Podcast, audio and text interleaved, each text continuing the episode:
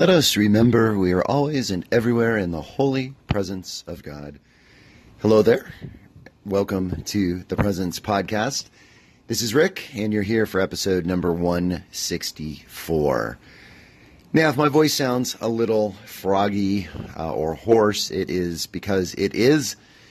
No, I have not succumbed to a cold, fortunately, but I have been doing more yelling over the last couple days during my summer gym program. Now, I'm not yelling to tell the kids to, you know, calm down or be quiet or any of that, um, although that does happen from time to time. But I am um, just having to talk loudly, and my voice isn't used to it. So I think I will be hoarse for a little while.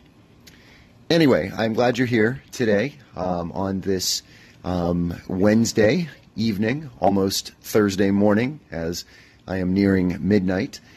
And um, it was, again, another overcast day with some pretty significant storms that moved through toward the end of the day. I saw a lot of rain and even some pretty not too insignificant street flooding that I had to deal with. But that seems to be past, and it is a pleasant evening as I sit out on my porch, which I call Serenity Place or Shalom Place. Uh, it's a little unique today, tonight, because there is a hint of skunk in the air.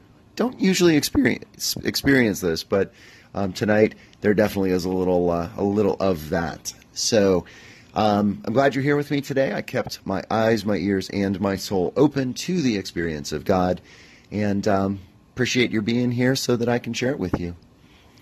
So um, the next few weeks are likely to be dominated by two things, one which has come up every year for the last six years, and the other which comes up every four years for, well, quite a long time. One is my summer gym program that I am a leader of and a coordinator of. And again, if you are not familiar with this, you might want to go back a couple of episodes, I think, to listen to my description of it. So that is dominating this week, next week, and the week after, basically the rest of the month of June. Also, what will be dominating is the World Cup. Now, it's not yet here. It is tomorrow, down to eleven hours on the countdown that I saw on the website. So it is coming, but I'm not going to talk about that tonight because it's not yet here. I know that I will talk more about that probably tomorrow and certainly the days after, because the World Cup is a massive, massive thing for me. So we will get to that. But today I had a couple of moments, two moments during summer gym when I had just a laugh and felt God's presence in the gratitude and in just the levity of the moment um, today. So the first one. Um, and interestingly enough, both of them actually kind of relate to something from my own physical education past. One um, more recently, and the other even further back in the past. Let's start with the more recent one. It's part of the title of this episode, which has to do with social dance. So, real briefly, the summer gym program, we have uh, ninety-minute blocks where the kids come to teachers and we teach them various sports, various activities, various um, physical fitness topics. And um, this whole program, which is seven weekdays in a row, gets full days from eight to um, four forty-five, gets their physical education requirements out of the way for high school. So I had an idea this year, because we are always about trying to be creative and innovative and relevant, and also try to, quite frankly, save money, things that we don't need a lot of equipment for, or admissions where we take kids off campus and bus them places. We do that, but we try to minimize those uh, for obvious reasons. Anyway, so I had this idea a few months ago, and um, it related to my high school physical education experience. The high school I went to in California was a public school, and every year, right around Christmas for the months, the weeks in December, we would have a social dance unit. And it is exactly what it sounded like. They taught us how to partner dance, ballroom dance. And I learned the foxtrot, the waltz, the tango, the swing, the cha-cha, the Charleston, and a few other dances. And it was really quite remarkable because, you know, here I am in middle school, um, and, you know, I'd never learned any of those dances. but they taught it to us, and it was really a lot of fun. Now, you know, there was the high school kind of thing, you know, about um, who am I going to partner with, and, you know, what, which person will that be? And, you know, there's all that kind of giggly stuff, right? But it was really amazing, and I've remembered that.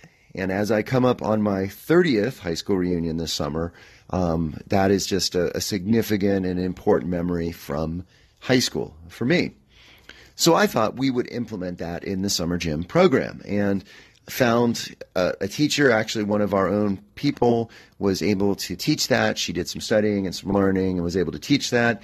And I paired her up with another one of our leaders who is just a great person and, and a really just great spirit. Kids love him. He's just very, very um, great for something like this. And um, and they did it. They taught all one hundred thirty or so of our kids today in four different ninety minute sessions. And unfortunately, I was busy and I was not able to really watch very much of it. But what I heard from the students and from these two teachers was that it was a resounding success. People loved it. And I poked my head in for a couple minutes and was watching them dance, and they just looked like they were having a great time. And I am so grateful. I really feel that, you know, again, one of the things that Summer Gym is all about is about community and learning and connectedness. And God is present whenever we experience those things. And it was just wonderful to feel God's presence in the midst of this learning opportunity that um, I had the opportunity to implement. And things fell into place, and it's something that we will do again, I am sure. The other moment was a little different, um, and it actually goes back to my middle school days, so even earlier than my high school days, and how I was traumatized when we would play dodgeball. Now, I'm not going to tell you the whole story I told the kids, but basically dodgeball in middle school was rough. We played with semi-deflated volleyballs, and uh, it hurt pretty badly when you got hit. And um, frequently kids would get hit in the head. Concussions were apparently not very uh, interesting for coaches and teachers to pay attention to, and I'm sure there were kids that got concussed from Um, playing dodgeball. But things are different today. We are much smarter. We care about kids more, quite frankly, than when I was growing up in the eighties. We use these specially made dodgeballs that are kind of, um, they're a little more solid than Nerf balls, but not much more solid. So they're, they're pretty soft, and you really can't throw them that hard, but they're really, they're really good. And you can, you know, throw them accurately, and they're fun, and it, it just is a blast. So today I ran through um, two sessions of, of this with two different groups, and fortunately the last group of the day was really a, a good group. They were listening, they were fun, they were attentive. So we decided we were going to break the girls up and the boys from each other, and they were going to compete with each other. And it was really kind of funny how this worked. I'm not going to tell you the details, but just to say that we had a moment where I kind of set it up a little bit, where the girls got all of the dodgeballs. There was about maybe twenty of them. The boys didn't get any, and it was a surprise. And it was really funny because the girls didn't even realize that I was setting it up so that they would get all the balls.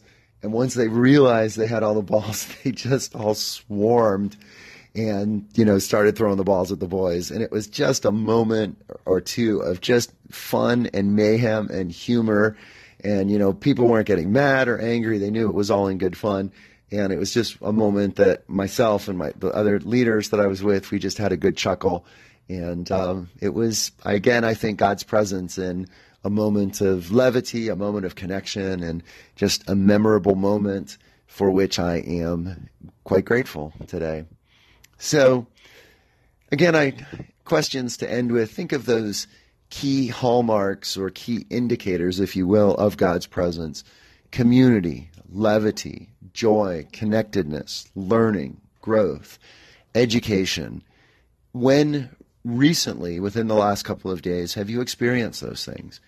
And in your experience of those, were you able to recognize God's presence?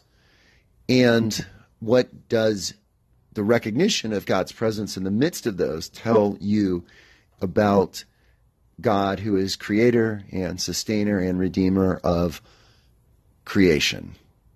Again, as always, thanks for letting me share here. Appreciate your being here, and blessings and peace.